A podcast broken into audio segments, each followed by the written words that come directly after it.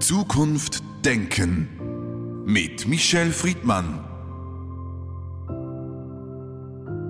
Michel Friedmann, seit letztem Wochenende demonstrieren Hunderttausende gegen rechts. Dem zuvorgegangen ist eine Recherche des Netzwerks Korrektiv, in dem aufgedeckt wurde, wie Rechtsextremisten sich getroffen haben mit AfD-Abgeordneten.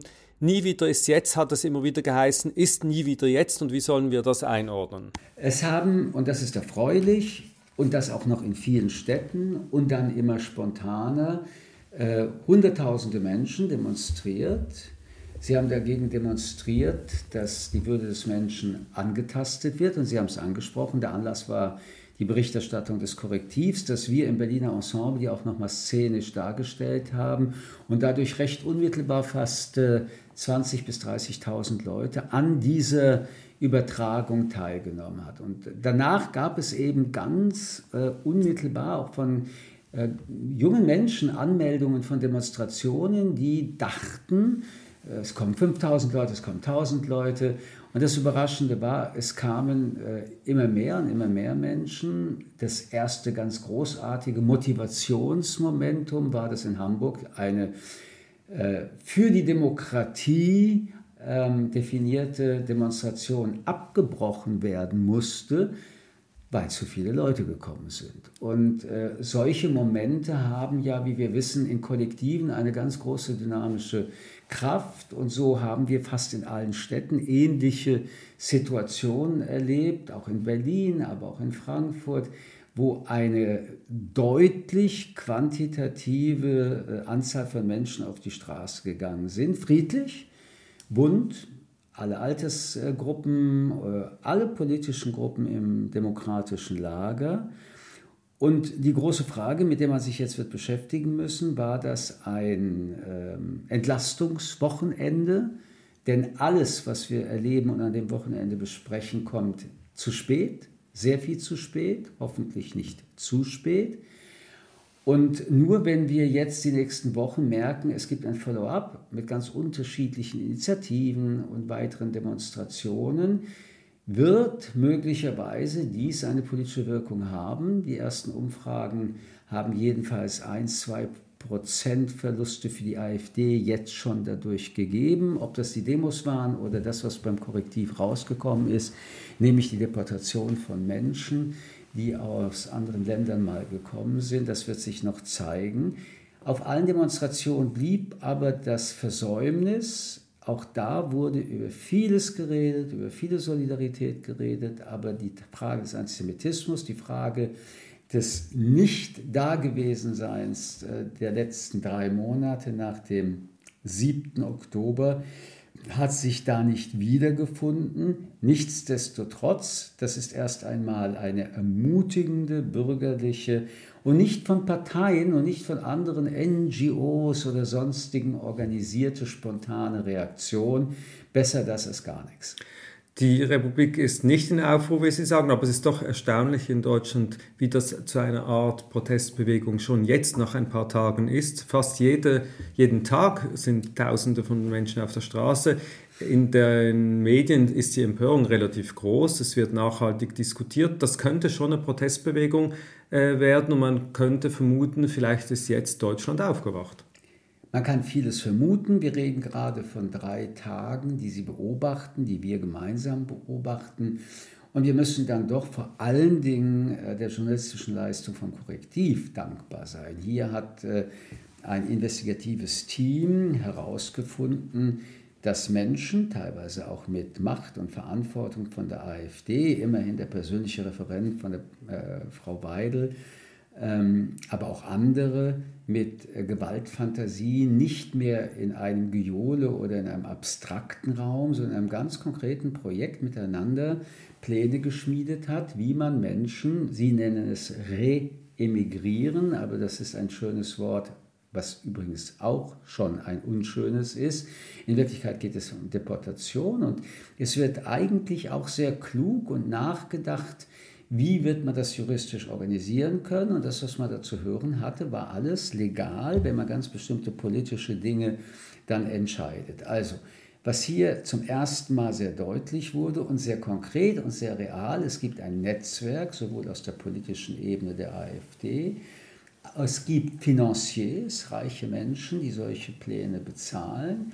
Und es gibt andere, die äh, aus noch extremeren Organisationen kommen, die sich zusammentun und das relativ konkretisieren. Wenn man auch die Reichsbürgerszene nimmt, wo ja auch konkret Umsturzpläne der Bundesrepublik Deutschland besprochen werden, wenn man weiß, wie viel Waffen da gefunden wird, wenn man die Identitären hinzuzählt, wenn man also merkt, dass es da ein ganz großes Netzwerk gibt, ein gewalttätiges, das mit Munition gut ausgestattet ist, ähm, und einen politischen Arm, dann ist das eine Beunruhigung für Millionen Menschen, die hier beispielsweise, wenn das möglich und politisch machtmäßig umgesetzt werden würde, das heißt Mehrheiten das entsprechen, tatsächlich ähm, das Land werden verlassen müssen. So gesehen ist der Aufschrei richtig, der Aufschrei ist unmittelbar entstanden.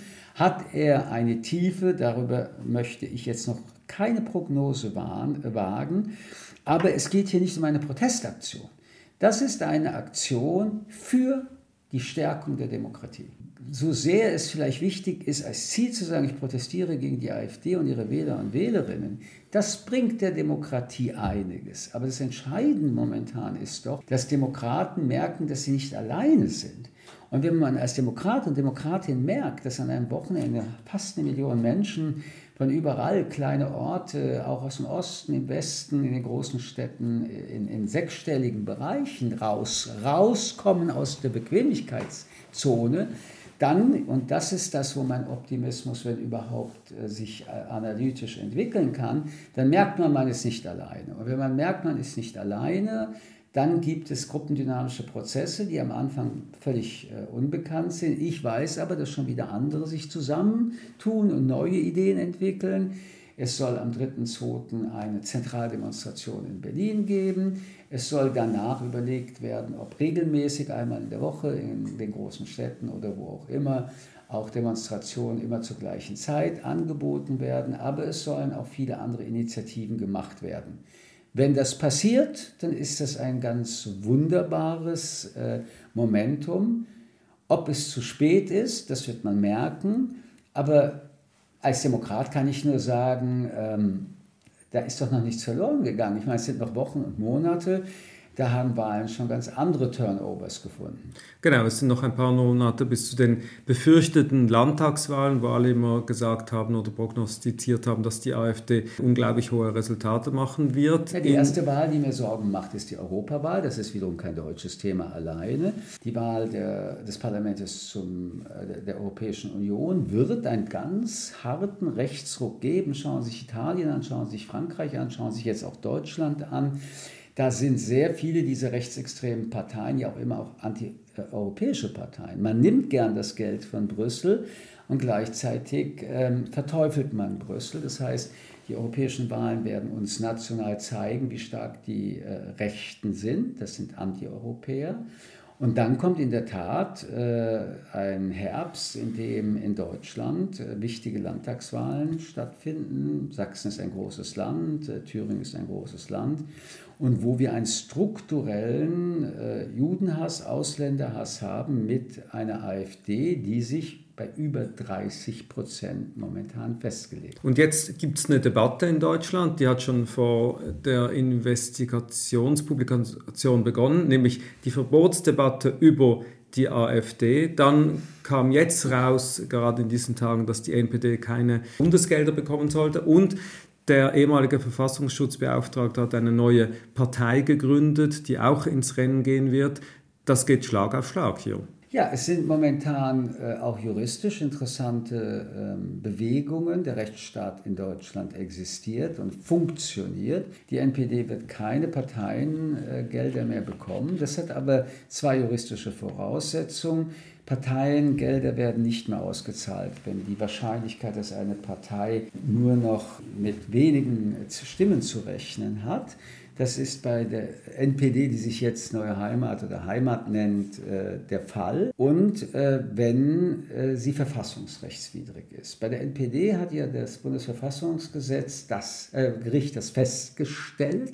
Die NPD ist verfassungsfeindlich, hat sie aber nichtsdestotrotz nicht verboten, weil das zweite Element, nämlich eine aktive Kraft sein zu können, die äh, demokratische Grundordnung zu zerstören, nicht bejaht wurde, weil die, Infras weil die Infrastruktur noch zu klein damals war, ähm, aber mit der Erklärung, sie sei verfassungsfeindlich und mit den kaum mehr zu zählenden Wähler und Wählerinnen konnte man jetzt eben äh, festhalten, sie kriegen überhaupt kein Geld mehr vom Staat. Ich möchte nochmals bleiben bei diesem nicht, äh, Nie wieder ist jetzt, weil Sie haben vorhin ein wenig Enttäuschung darüber geäußert, dass vor ein paar Monaten, als die antisemitischen Demonstrationen stattfanden in Deutschland, nicht mehr Leute dagegen protestiert haben. Wenn wir dieses Nie wieder jetzt auch gelten lassen für diese Reaktion gegen rechts, müssen wir vielleicht auch bei uns überlegen, jetzt auf der jüdischen Perspektive, wenn man das kritisiert. Weshalb ist das so? Ist das ein Zeichen, dass Antisemitismus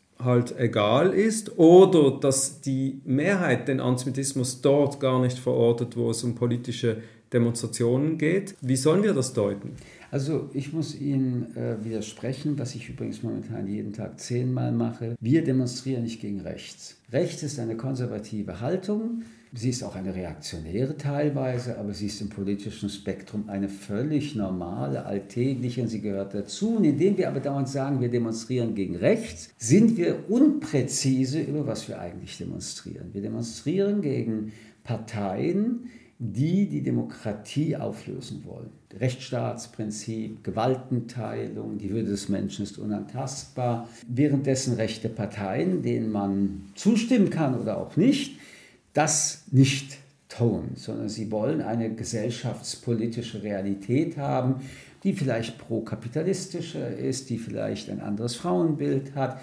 Das finde ich, muss in einer Demokratie genauso diskutiert werden können wie links. Ähm, wir müssen also auch in solchen Sprachen endlich dazu kommen, dass unser Problem, übrigens, es ist völlig egal, in welcher Ideologie sich diese extremistischen Parteien befinden, Sie jedenfalls, und vor allen Dingen, wenn sie dann rechtsextrem sind, die staatliche Institutionen zerschmettern wollen. Das haben wir gesehen in Polen, das haben wir gesehen in Ungarn, überall, wo das stattfindet. Keine Pressefreiheit, keine Meinungsfreiheit, keine Kunstfreiheit mehr. Der Rechtsstaat wird aufgelöst, die Gerichte werden nur noch manipulierte äh, äh, Marionetten. Und das Ganze wird in Anführungsstrichen gewürzt mit Rassismus und Judenhass. Das ist das eine. Das andere wenn man, jeder ist jemand, sagt wie wenn man die Würde des Menschen ist unantastbar als die Grundlage alles Demokratischen sieht, dann ist, wenn eine Gruppe, noch dazu eine Gruppe wie die jüdische, angegriffen wird, dies eine Angelegenheit der Demokraten. Es ist in der kurzen Schiene die Frage Rassismus, Antirassismus, Antisemitismus, Anti-Antisemitismus. Aber der Oberbegriff all dieser Fragen ist, die Würde des Menschen ist unantastbar. Denn es ist ein jüdischer Mensch und ein jüdischer Mensch, der bespuckt wurde, ist ein Mensch, der bespuckt wurde. Und deswegen beklage ich, was in den letzten drei Monaten nicht nur, aber auch und erst recht in Deutschland nicht sichtbar wurde, nämlich, dass Empathie für viele möglich ist, aber wenn es dann um das Judentum geht, dann ist die Empathie schwer übersetzbar. Man nimmt einfach Zahlen zusammen, gegen den Antisemitismus hat es in Deutschland ca. 20.000 Menschen gegeben in den letzten Monaten, die demonstriert haben. Die Demonstrationen des Wochenendes waren knapp eine Million. Nun kann man das auch nicht gegeneinander spielen. Aber man muss sich fragen, warum es so wenige unterwegs sind, wenn jüdische Bürger angegriffen werden und damit ihre bürgerlichen Grundrechte angezweifelt wurden. Das wird man aufarbeiten müssen. Das wird man aufarbeiten müssen und dennoch vermute ich, dass Sie sich schon Gedanken darüber gemacht haben, woher denn diese Diskrepanz kommt. Ich glaube, dass nach wie vor in Deutschland, in den deutschsprachigen Ländern, aber auch in Europa erstens der Antisemitismus nicht nur von den sehr Aktiven betrieben wird, sondern es auch den latenten Antisemitismus gibt. Dann gibt es die Gleichgültigen. Die Gleichgültigen sind leider gewachsen in den letzten 20 Jahren, die sich eigentlich für nichts interessieren. Und wenn es um Juden geht, dann sowieso nicht. Und dann gibt es das Problem, dass eine Gesellschaft, die ja nie wirklich sich emotional auf den Weg gemacht hat, mit vielen Ausnahmen, sich zu befinden. Also eine Befindlichkeit gegenüber ihren Täterfamilien zu entwickeln und damit eine Identität, wie stehen sie zu sich als ein Teil von Täterfamilien, obwohl sie keine sind. Und nur so können sie letztendlich den Schlüssel zur Tür öffnen, um zu sagen, jetzt kann ich mich mit Juden und Juden auch persönlich auseinandersetzen. Also nicht dieses Verklemmte, nicht dieses Verkrampfte, sondern ich habe gelernt, ich habe gefühlt, ich habe verstanden und jetzt als Zeitzeugen, die wir das gemeinsam erleben, stehe ich ganz selbstverständlich mit ihnen auf derselben Seite, denn ich bin ein Mensch und Sie sind ein Mensch und ich bin Brillenträger. Und wenn man sagt, die Brillenträger sollen tot sein, dann äh, sind es Menschen, die Brillenträger sind. Und dann müssen alle Menschen in meinem Land mitmachen. Sobald das Wort Jude fällt, fällt das Wort Mensch schnell wieder weg und die Filme, die dann ablaufen, bis die dann abgelaufen sind und bis dann wieder ein Erschrecken stattfindet, oh Gott, oh Gott, oh Gott, das sind ja die Juden und wir sind in Deutschland und was soll ich tun, dann ist leider die Zeit wieder abgelaufen. Und mit was hat das zu tun? Es hat zu tun mit einer Schweigespirale seit der Gründung der Bundesrepublik Deutschland,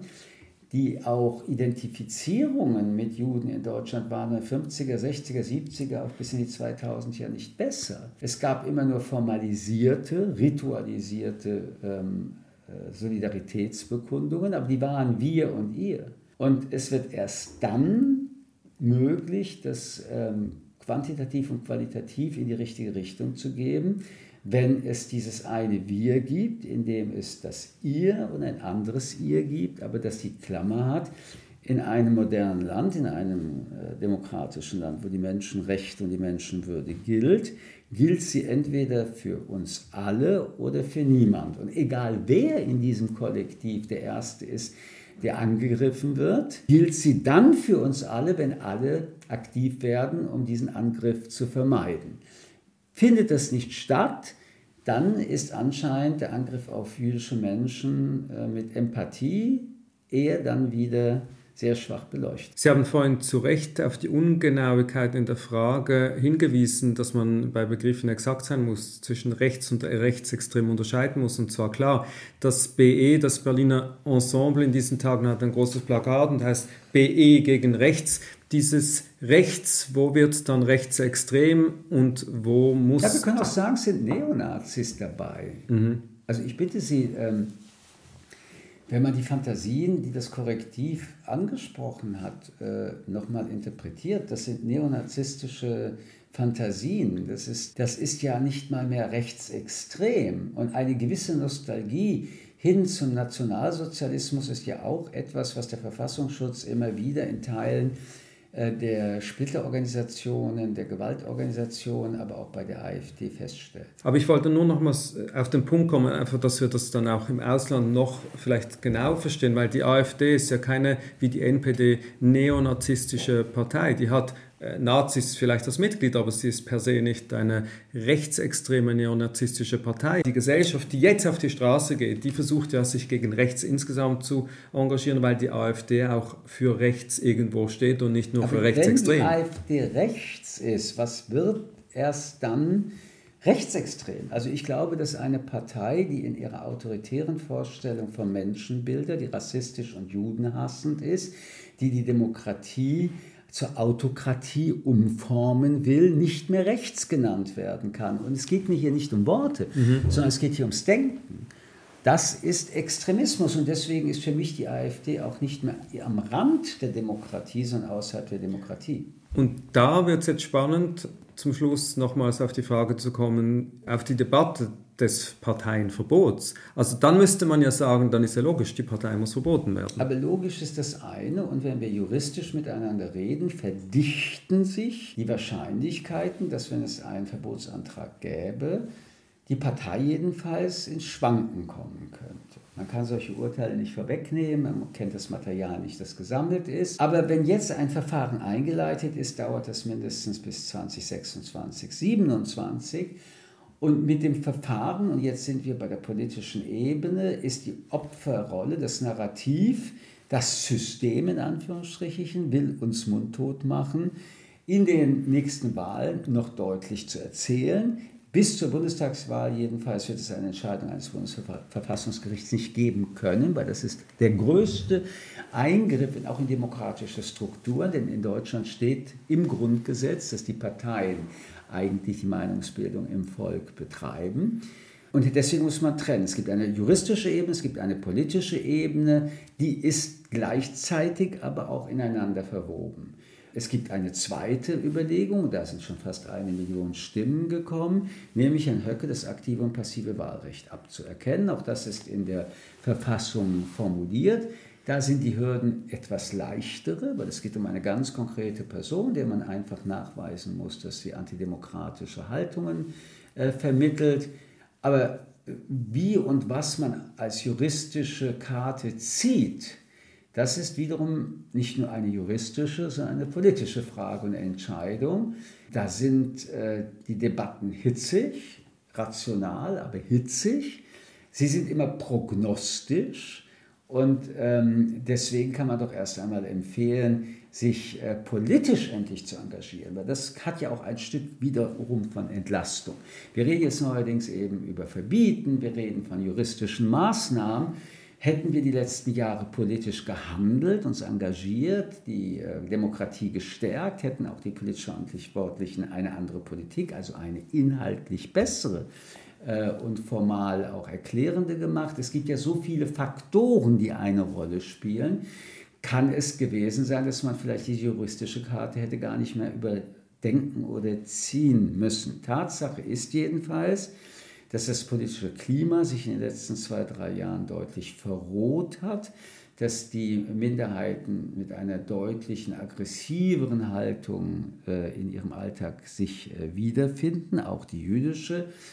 Und äh, dass, ähm, wenn man eine Diagnose über den Patienten Deutschland machen muss, erstens feststellen muss, die demokratischen Institutionen stehen, das ist wichtig, aber ähm, die gesellschaftspolitische äh, Debattenkultur, die politischen Orientierungen machen große Sorge.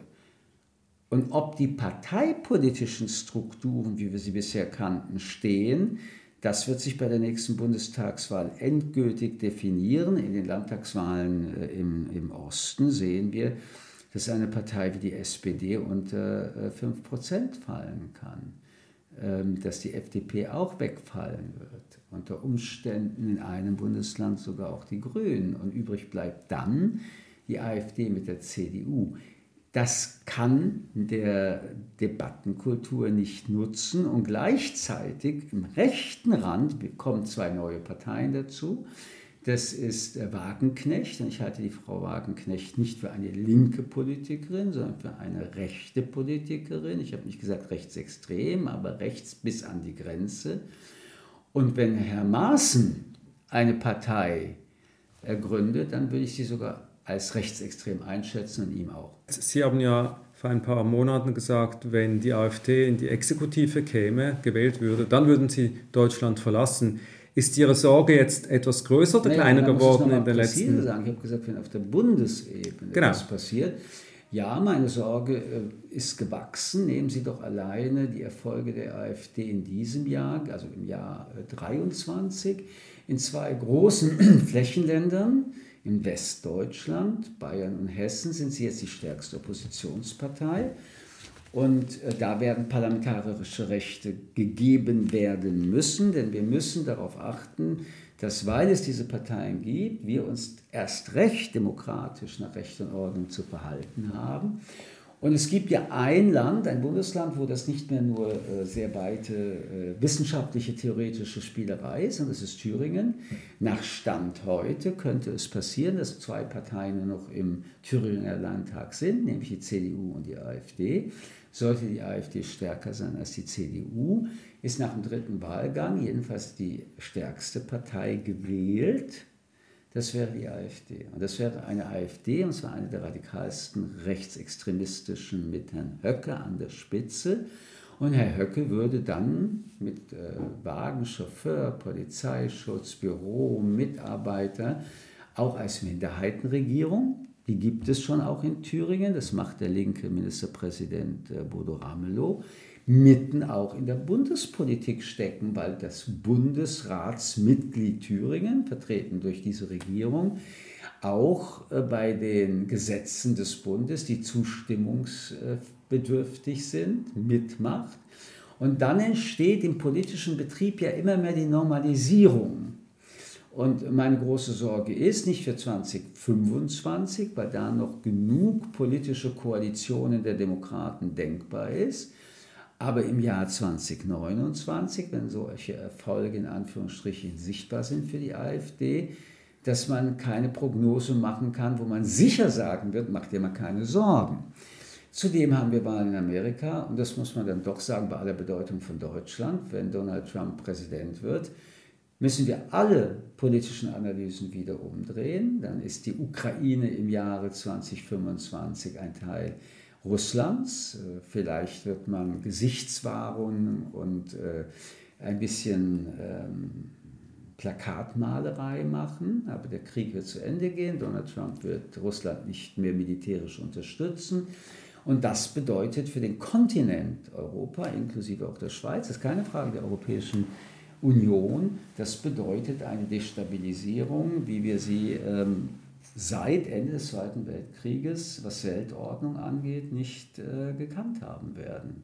Und das ist meist dann verbunden in der ersten Welle mit Erfolgswellen von Parteien, die äh, eine ähnliche autoritäre Sicht haben. Und es ist jedenfalls nicht zu Ungunsten der AfD, wenn solche Dinge passieren. Wir bleiben dran, darüber werden wir sicher noch sprechen. Michel Friedmann, vielen Dank für das Gespräch. Zukunft denken mit Michel Friedmann.